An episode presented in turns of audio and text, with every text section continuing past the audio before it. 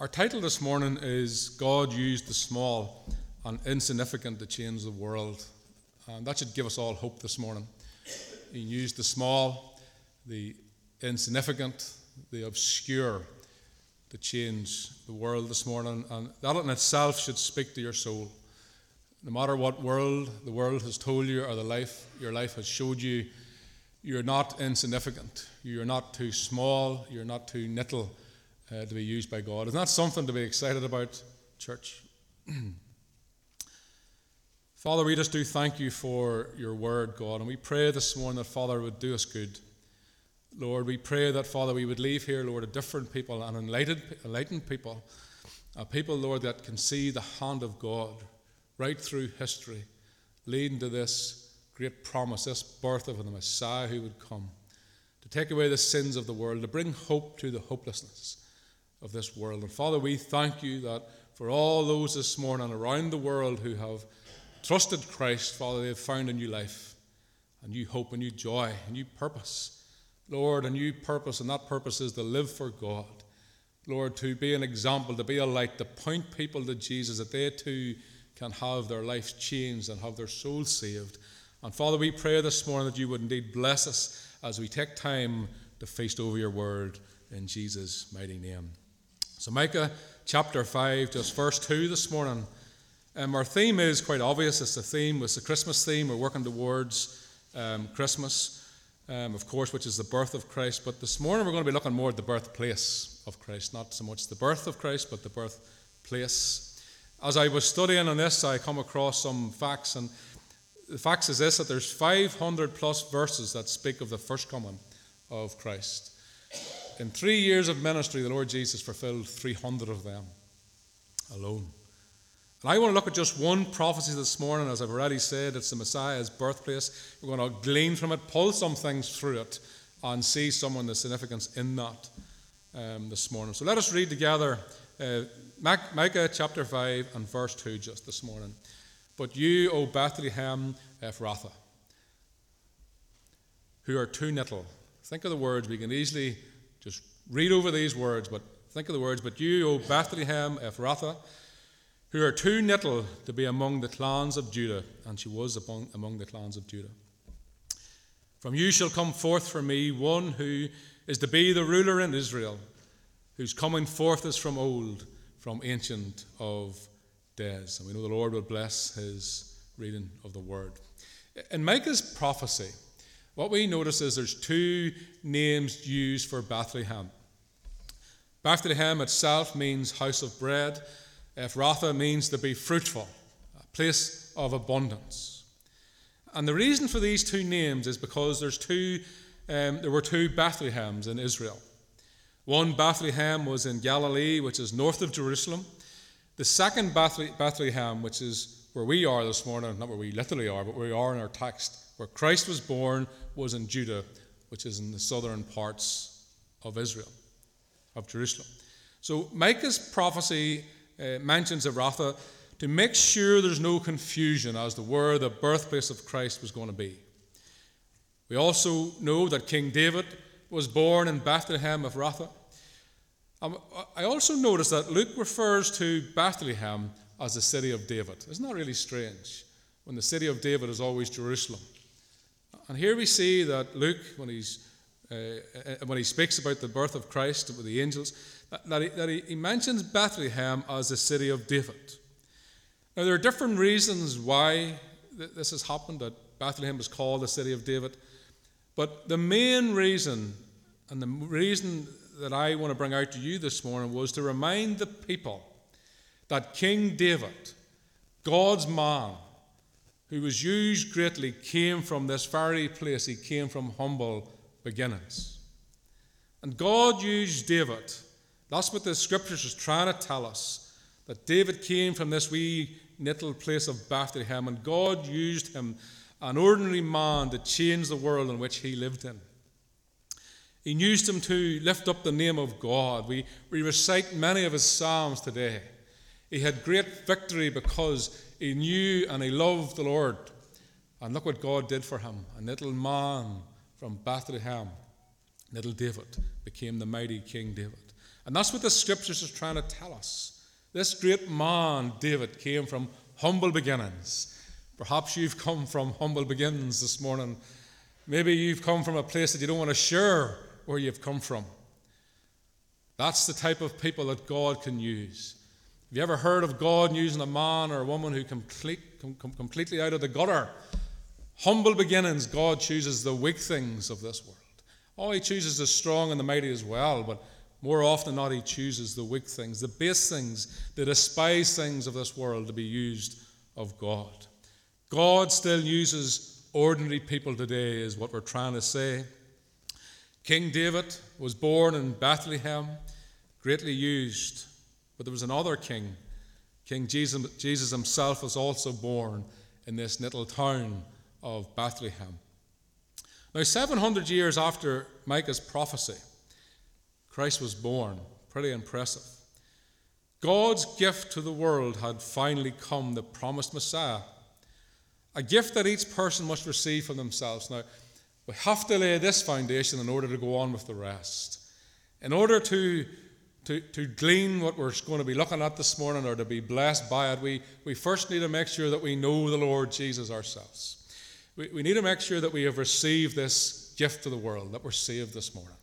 And if you're not saved this morning, don't panic. You can be saved this morning. If the Lord speaks to you, you can indeed be saved this morning, and your life can begin this journey and be changed. But Christ is a gift of the world, a gift that must be received. And we read about this in Luke's Gospel 2 in verse 10. I'll just read it to you for the sake of time. We, we know the story. There was the shepherds, the angels appeared to them.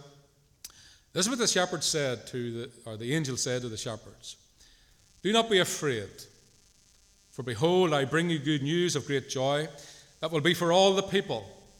For today in the city of David a Saviour has been born to you, and he is Christ the Lord. Notice even the angels make reference here to David's humble beginnings. And according to the angels, this joy of soul, this, this peace that, that, that is available, that is found in Christ, is for all people. It's for you this morning as well. You can have this peace. You can have this joy that the Bible speaks about. It's for the whosoever will. It's for you this morning.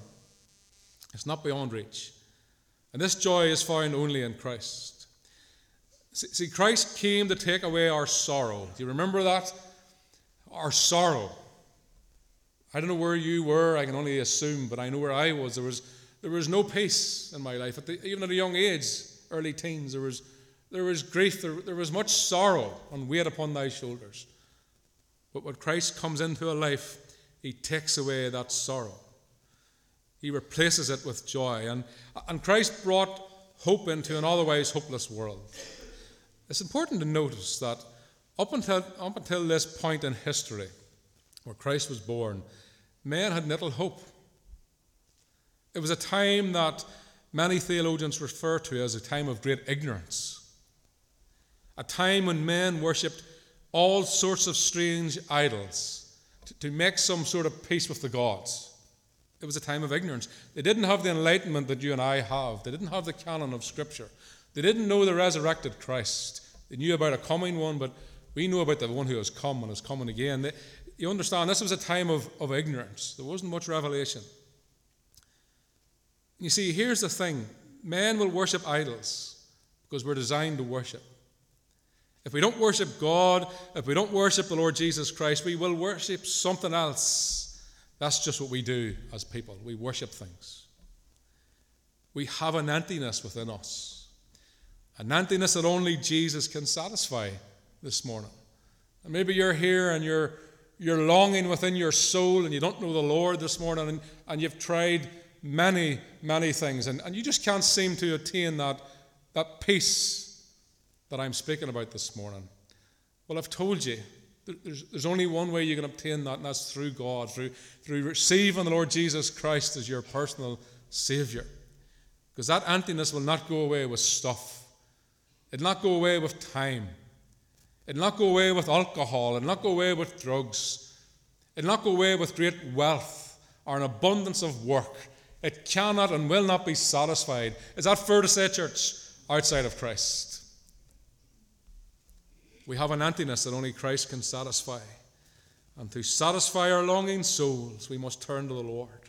And you can do that today. You can be saved today.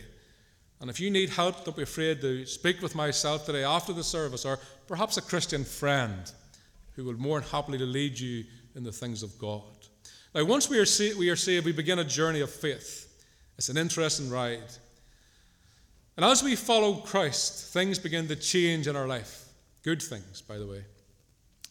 There will be things in our life that might have to go as well, which we will think is bad, but will turn out to be really good. There will be things in our life that will have to go, that must go.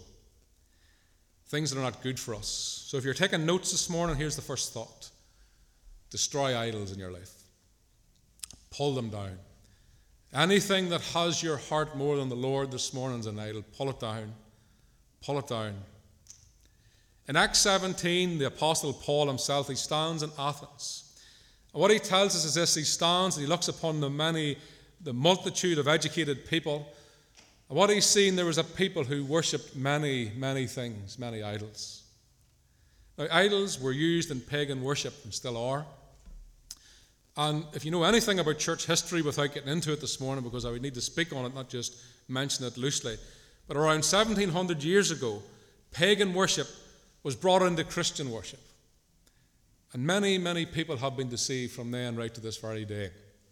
Pagan worship mixed with Christianity is very, very deceptive and very destructive. In the book of Exodus, we read about the Ten Commandments.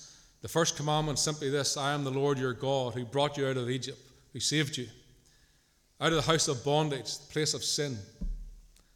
You shall have no other gods. No other gods before me. That's the first one. The second one is what I want to bring to you this morning. No idols. You shall not make for yourself a carved image or any likeness of anything that is in heaven above, that is in the earth beneath, or that is in the water or under the earth. You shall not bow down to them, neither should you serve them. For I am the Lord your God, and I am jealous for you. So, no idols. Church, I just want to say this. Be careful of idols in our lives. They come in many, many strange forms. They come with their arm out in friendship. They come in such a way that we think they're good for us, but they pull us away from the Lord.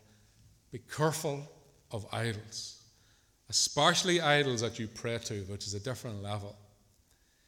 We worship this morning a living God. The resurrected Christ, we don't worship a dead idol. And in Acts 17, Paul begins to speak to these people who were somewhat confused in their religion. And he says, People of Athens, I see that in every way you are very religious. They had a form of godliness, they had a desire to worship God, you see. That whole that I'm speaking about.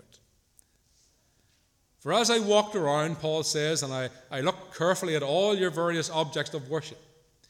And he says, I even found an altar with this inscription to an unknown God. See, if we're not worshiping Christ, we're worshiping an unknown God.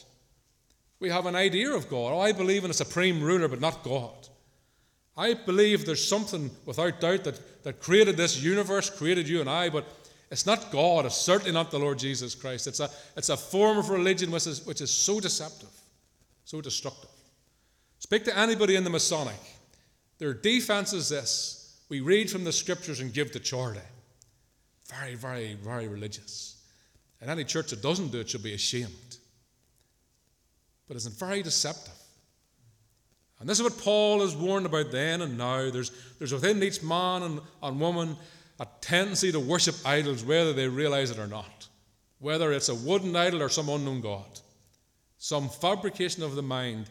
This, this Christmas is nothing more but a festival to blow our money, eat, drink, and be merry. It's not about the Lord Jesus Christ, is the mindset of much of our population today. But Paul says, People of Athens, I have observed your ways, and I want to tell you some truth. And he begins to proclaim, proclaim to them about the Lord Jesus Christ. He reminds them that they worship a God that they don't really know anything about. And Paul begins to tell them about Jesus, this baby that's sent from above to take away the sin of the world. That the unknown God that they worship can now be known to them, become their personal Savior. Isn't that wonderful? For many, many years, many of us were lost. We worshipped all sorts of things. I didn't know what yours was. Mine was a wee band at the weekend and a wee drink, and the circle repeated. Did I think it was a God? Absolutely not, but it had my heart, and that's what I lived for. I poured my money into. That was my focus, is all I cared about, and I destroyed many people's lives on the way, along with my own. That's what anti religion does. We need to get a good focus of this Christmas and what Christmas is really about the Lord Jesus Christ, who you can personally know this morning. I want you to notice what Paul says here, which is quite interesting. When Paul speaks to these men and women about their ignorance and about their idol worship and about the time when they're coming out of a season where Christ was fairly new in the scene. That's what he says. He says, Truly, these times of ignorance God has overlooked. Now, did you get that? Truly, these times of ignorance God has overlooked. But now God commands all men and women to repent everywhere. He goes on to say this For he has set a day when he will judge the world with justice. I want to say something very briefly and move on. Christianity's got a wee bit weak, a wee bit shallow, I feel, in the last five years at least that I have noticed. It's a lot to do with how we feel. It's a lot to do how good things is going in our lives. Um, it's a farce if you live like that. We are going to suffer in this world. Things aren't always going to go our way. The longer we live, the more we're going to lose people. You know? And there's something about my understanding of Christ is that when he returns, all things will be made new. But in the meantime, all things are going to be ripped to shreds. For he has set a day for things to be made new. He has set a day for our loved ones to be restored, for those who have done great harm to be raised and judged. He set a day for the world to be judged with justice. And this truth has fallen by the wayside. And I pray that each of us as a church as a believer, will get a sense of urgency regarding this appointed day and a clear understanding of what it means to live and die in this world. Because if our faith relies on us being good today, having good health today, having money in our bank today, we are above all people miserable, are we not? What an anti faith. What a hopeless faith. Every one of the apostles, bar John, suffered greatly, never once questioned Christ, renounced their faith. I'm sure they questioned a lot of stuff going on, but please see what I'm saying this morning, church. There's such a, a move of, of, of, of musical worship today that we sometimes, I wonder, do we worship the, the music instead of the man that we're we're supposed to be worshipping. We've introduced some hymns again, not because we want to go back to the 1960s. We want to bring Jesus back into our lyrics. That's not saying our new songs haven't got. We're just re, refocusing our thinking, and there will be the newer ones. Of course, there's newer ones with. But we, I just felt we lost control of it all. It was about a, a show. But yet, when something happens to us outside of the show, our life falls. Our Christianity is shaken, and all of a sudden, where's God in it all? Because music makes us feel good, it lifts us. But the Word of God sustains us and grounds us. Amen. It, it keeps us, it gives us hope. For anybody who's lost a young one, like, like, like, like ourselves, myself included, what does the Scripture say? We can't go to where, the, where it is, but it can't come to where, but we can go and we will go. And there's so many promises that we will indeed see the living God with our own eyes. Church, be grounded, be balanced. Don't be suckered in with this 21st century idol worship that we're surrounded in and tempted to be taken part of. If Christmas doesn't excite you and remind you about the Lord Jesus Christ, make sure you begin to meditate upon it. Don't be afraid to ask people why they do Christmas because people are as lost as ever. And sadly, many Christians are as lost as well. Let us make sure we're not those ones. And I pray that we will get a sense of urgency. Remind us that all men will rise again and stand before God. This world is but a temporary passing place of pilgrims. All men will stand before God, be judged for their and punished according to their lives without Christ. We need a renewed sense of urgency. And the only way you'll get that in your life is take your idols of your life and cast them down. And then Christ becomes the priority. From the first Christmas of Christ's birth until now, men have no excuse in denying Christ. Now, Scripture refers to the time before Christ, as I've already said, a time of ignorance, a time when God looked over or overlooked certain things. Now, what I see quite simply is men will still be judged, those who disobeyed the prophets, and God clearly moved in every generation according to Scripture. But all generations before Christ will be judged a little differently. Now, that's a big statement. But look what Paul says. These times of ignorance, before Christ was born, these times of ignorance, God overlooked certain things, but now commands all men everywhere to repent. To be saved this Christmas, one must simply realize that they have sinned against God. That's the beauty of this present that God has given to this world. It changes lives for time and eternity and repent of their sin and come to Christ in faith. Listen, to be saved, we need to understand that no idol can save us, no saint can save us, no man, no woman, no minister can save us. Only Christ has the authority to save men and women. And that's what Paul was teaching these people in Athens.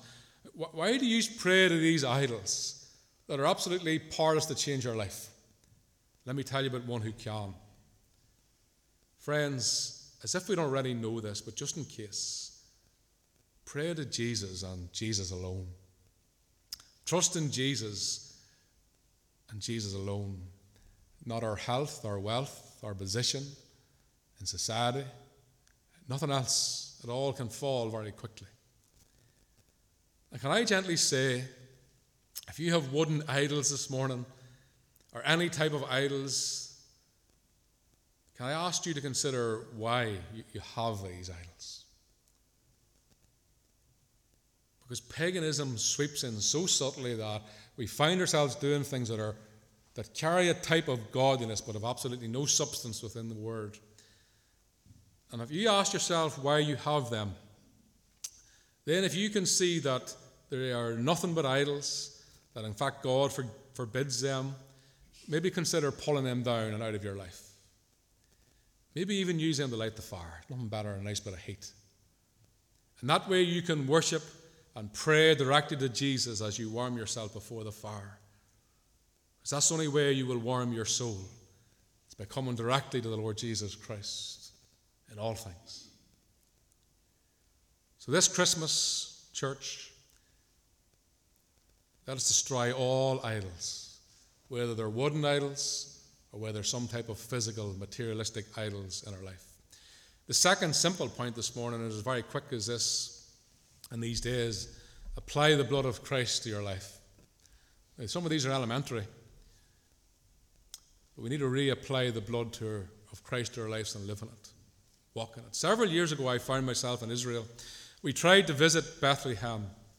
Um, at that time, there was trouble there. We were unable to get in to see it into the, into the area.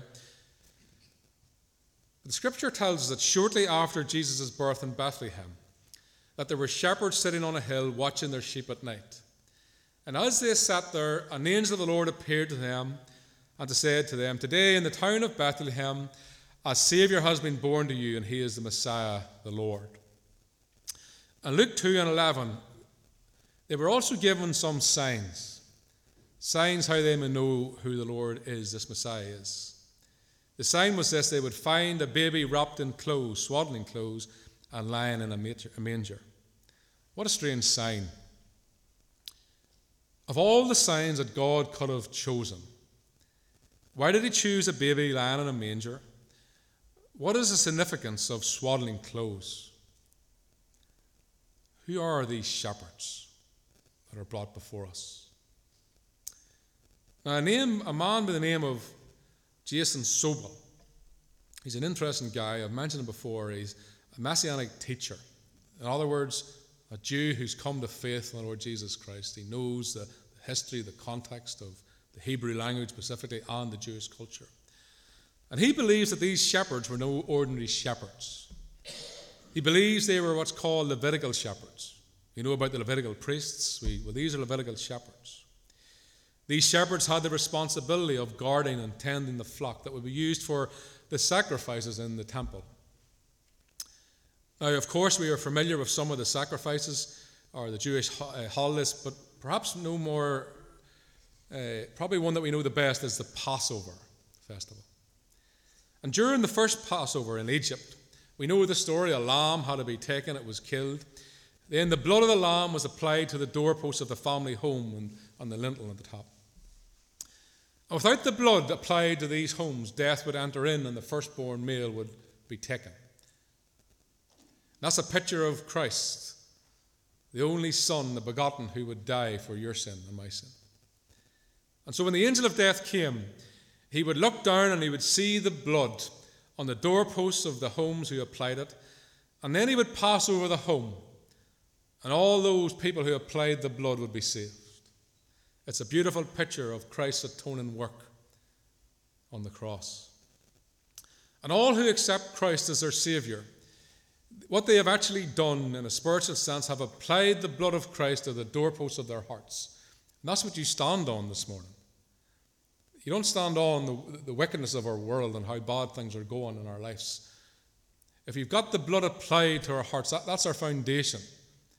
There's no other thing that we rejoice in or, or, or worship and, and sing about Christ and His blood applied to our hearts. Now, the man or woman who's saved, they now have the, the blood uh, applied, their blood bought, as we would call it, and they belong to Jesus. And on this set day that the Bible talks about of judgment, the eye of God will look down upon the redeemed, and he will see the blood of Christ his Son applied to their souls, and he will pass them by. That's what it means to be saved. That's what it is. We're not saved from broken marriages. We're not saved from bankruptcy. We're not saved from ever getting illness or terminal illness or, or from dying. We're saved from the judgment. The second, after the resurrection, where the second death comes into play, we're saved from it. That, that's what the Bible teaches at Christmas. Why else is it good news? It's good news when we get a grasp of where we truly stand in life. And, believer, in these days of great wickedness, when your eyes are sore looking at stuff around you, when your spirit is vexed, and I'm guessing it is for all that's going on around us, remember who you serve this morning. Remember to, despite what's going on in our world, to reapply, in, in a sense, the blood of Christ. Not reapply as if to re, keep getting saved, but to reapply the truths of it. Because this world will stain us and, and rub against us and get in on us, and we need to reapply the blood and refresh that truth in our life and rejoice and trust Him at His word. Now, surrounding Bethlehem, there's many caves, and these caves are believed to be used to lamb sheep Uh, in the ancient times. Tradition has it that many of the male lambs that were born in Bethlehem were specifically used for the Passover. As these lambs were destined to be used for the temple worship, these kids were kept in a place of ritual cleansing. They're, they were kept well, if you like. They were, were kept in a good, good, good position. And we think of Christmas, we think of the birth of Christ. We remember Joseph and Mary. Now, remember, Mary is heavily pregnant. She's in Bethlehem, she's looking for, or they're looking for a room to rent. Time after time, they're told that the, the inn is full, they've nowhere to go. They're offered a manger to find shelter. We know the story. And this man, uh, Sobel, understanding this account from a Jewish context, says that the Messiah was not born in a stable behind a Motel 6. He was born in one of the many caves used for the birthing of these sacrificial lambs, because he himself would be the ultimate sacrificial lamb. Now, it was no coincidence that Jesus was born in Bethlehem, Ephrathah, because the town of the Levitical shepherds, was also the birthing stable of these lambs. But then we come to the swaddling clothes. Only the male lambs that were without blemish, we know this, that had no marks or anything on them were able to be used for atonement. And many scholars believe that these shepherds would swaddle their newborn lambs to prevent them from injuring themselves in the caves, to protect them.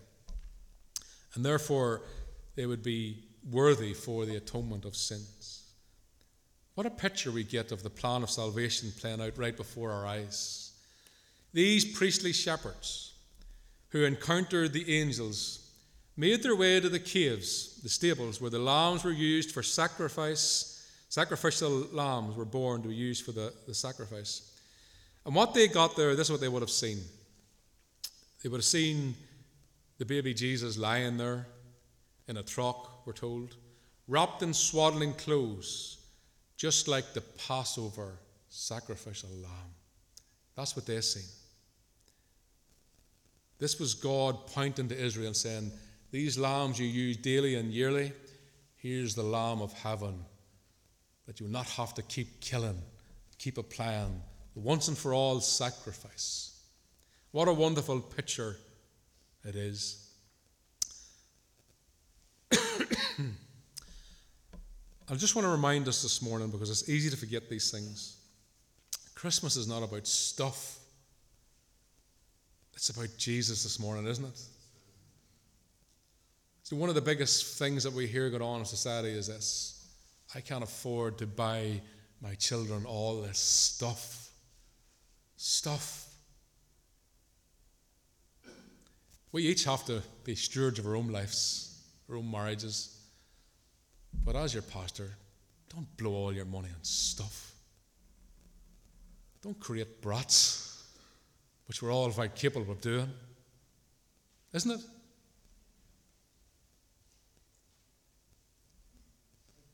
Teach them about Christ. The stuffs will be forgot about. They will. The Word of God written in their heart means they'll never forget what Christmas is about.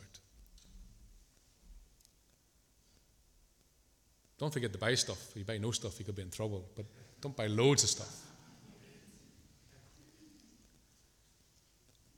When we give and when we receive gifts, we remember the greatest gift of all given by God. Now, that seems quite silly in one sense. Do you remember the day He saved you? Remember the day He lifted you out of the pit of sin? Remember the day He healed your life? That's the gift. Do you remember that gift that keeps still on give, uh, keeps giving and giving? You know the time you fell in sin, and He just lifted up, He embraced you, and He brought you on. That's the gift we're talking about. It's not some silly story that we tell children to make them feel good. It's a truth, church. It's a truth. This gift will change lives, has changed life, and will continue to change lives. And it should be changing ours, church. The Lamb of God, this gift of God who came to take away the sins of the world through this sacrifice upon this cross. And all who are lost and want to be saved this morning can be because of this gift of God. You can be saved today, and if you need to, please speak to me after. The last point is this understand you're valued this Christmas.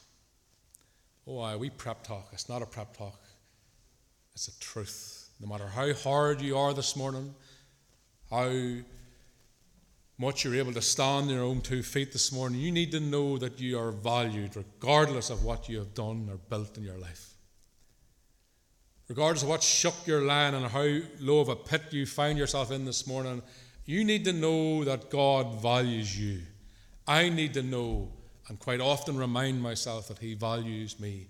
Because quite often we don't value ourselves too well. We need to be told truth. Now, Bethlehem was small, it was insignificant. In the eyes of the world, it was too small to be great, a bit like you and I, too little to make a difference. And this prophecy from heaven, spoken through the prophet Micah, is this O Bethlehem Ephrathah, you who are too little among the clans of Judah. Church, the place where Christ was born should encourage everyone who feels small this morning. Everyone who feels insignificant this morning, who feels rejected this morning, who perhaps feels unseen in this world. And I would say that's nearly all of us. God used a little town in Bethlehem as the birthplace of Christ. And what we learn is that God uses small, unseen, insignificant people to change the world. Amen, church. It's us this morning and millions like us. God uses people like you and I to make a difference to the world, to point people to Christ, to be a blessing in a wicked, selfish world. God knows where you are this morning. He knows where you've been, and yet He values you. He knows some of the horrendous thoughts that has entered your heart. He knows some of the things that we have desired to happen to others, and yet He values us. That's the God of the Bible. He, he values you, and if you will let Him in, church as well, he, if you let Him in, pull the idols down, He will use you, and you will change this world in part. Be faithful, and even if you are in little Bethlehem, watch what He will do with your life. Now, Bethlehem means house of bread, and all who trust in Christ will be satisfied in life. Are you satisfied this morning? Because we start to age into other things, we lose that satisfaction, we lose that peace, that joy. But we are, when we put our trust fully in Christ, we no longer hunger, we no longer try to find contentment in stuff. And those who trust Him, even the little people of this world, will be fruitful. Have you proved that in your life? O little man, O little woman, who just simply serves God and how he has used you mightily, how he has kept you well, and how you are such a blessing to people in this world. Don't look about the highfalutin, modern day preacher, 50,000 people, a billion pound industry coming in, and all looks great. It's the wee man that I worry about. It's the wee woman that I worry about, the wee faithful people who one day I'll have to stand beside as God commends them. As God stands before and He reels out all they did in the day of testing, how they remain faithful.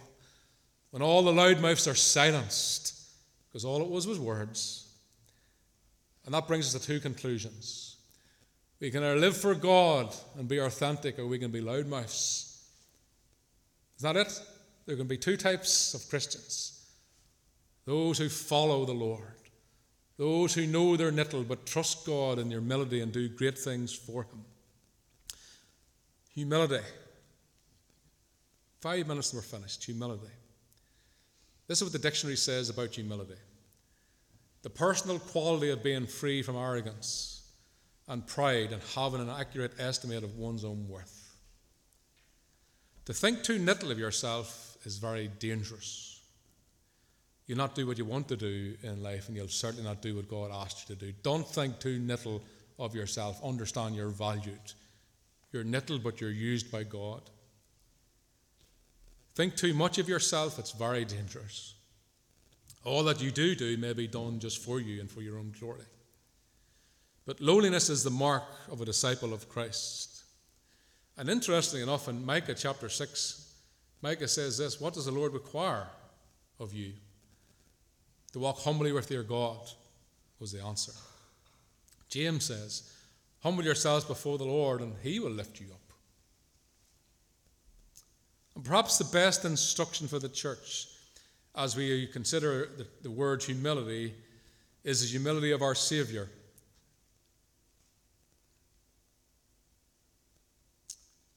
And Second Chron- Chronicles 7 says this. Think of this. If my people who are called by my name will humble themselves and pray and seek my face and turn from their wicked ways, then I will hear from heaven and I will forgive their sin and heal their land. Humility. There's something about humility that brings the anointing. There's something about humility that God uses. And, church, I pray this morning as we've considered how God chose the, the small, the insignificant Bethlehem to draw out mighty men, to bring salvation to the world. Consider how small and insignificant you and I are this morning. Yet if we remain faithful to Him, pull down them idols out of our life, be authentic in our worship, and trust Him in the wee things and be faithful in the wee things, that God would use us to do mighty things. Amen. Amen. So, our instruction was simply this destroy all idols in our life, apply the blood of Christ to your life, and be at peace in this world. Understand that you are valued by God. Despite what the world has spoken over you, you are loved.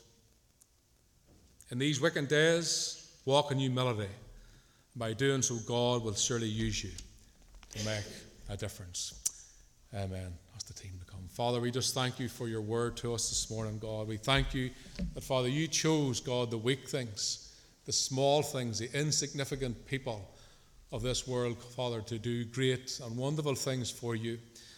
And Father, I pray over each of our lives this morning, God, that as we go out into our week, that Father, we would find ourselves being used of you. Lord, that we would be a Lord, a light, Lord, to the people that we encounter. That Father, we would be a mouthpiece for the word of God. That Lord, we would be a, a vessel of mercy. Lord, a reconciler of peace. God, that we would make a difference in our world because we know, although we're small and insignificant, God, but we're the children of God. We carry an anointing. Lord, you, we are the called people. Father, your church is the called people. Lord, we gather this morning as millions around the world do because we're called out of this world. Father, just do pray. That we would sense a fresh anointing this morning, we pray. In Jesus' mighty name. Lord, for them idols, God, that's in our lives, I pray that you would bring them to our foresight. Lord, if there's things in our life that ought to go this morning, that, Lord, you would show us them through the Holy Spirit. That, Father, you would give us the strength, Lord, to, Lord, rid ourselves of them things that hinder us from true worship um, this morning.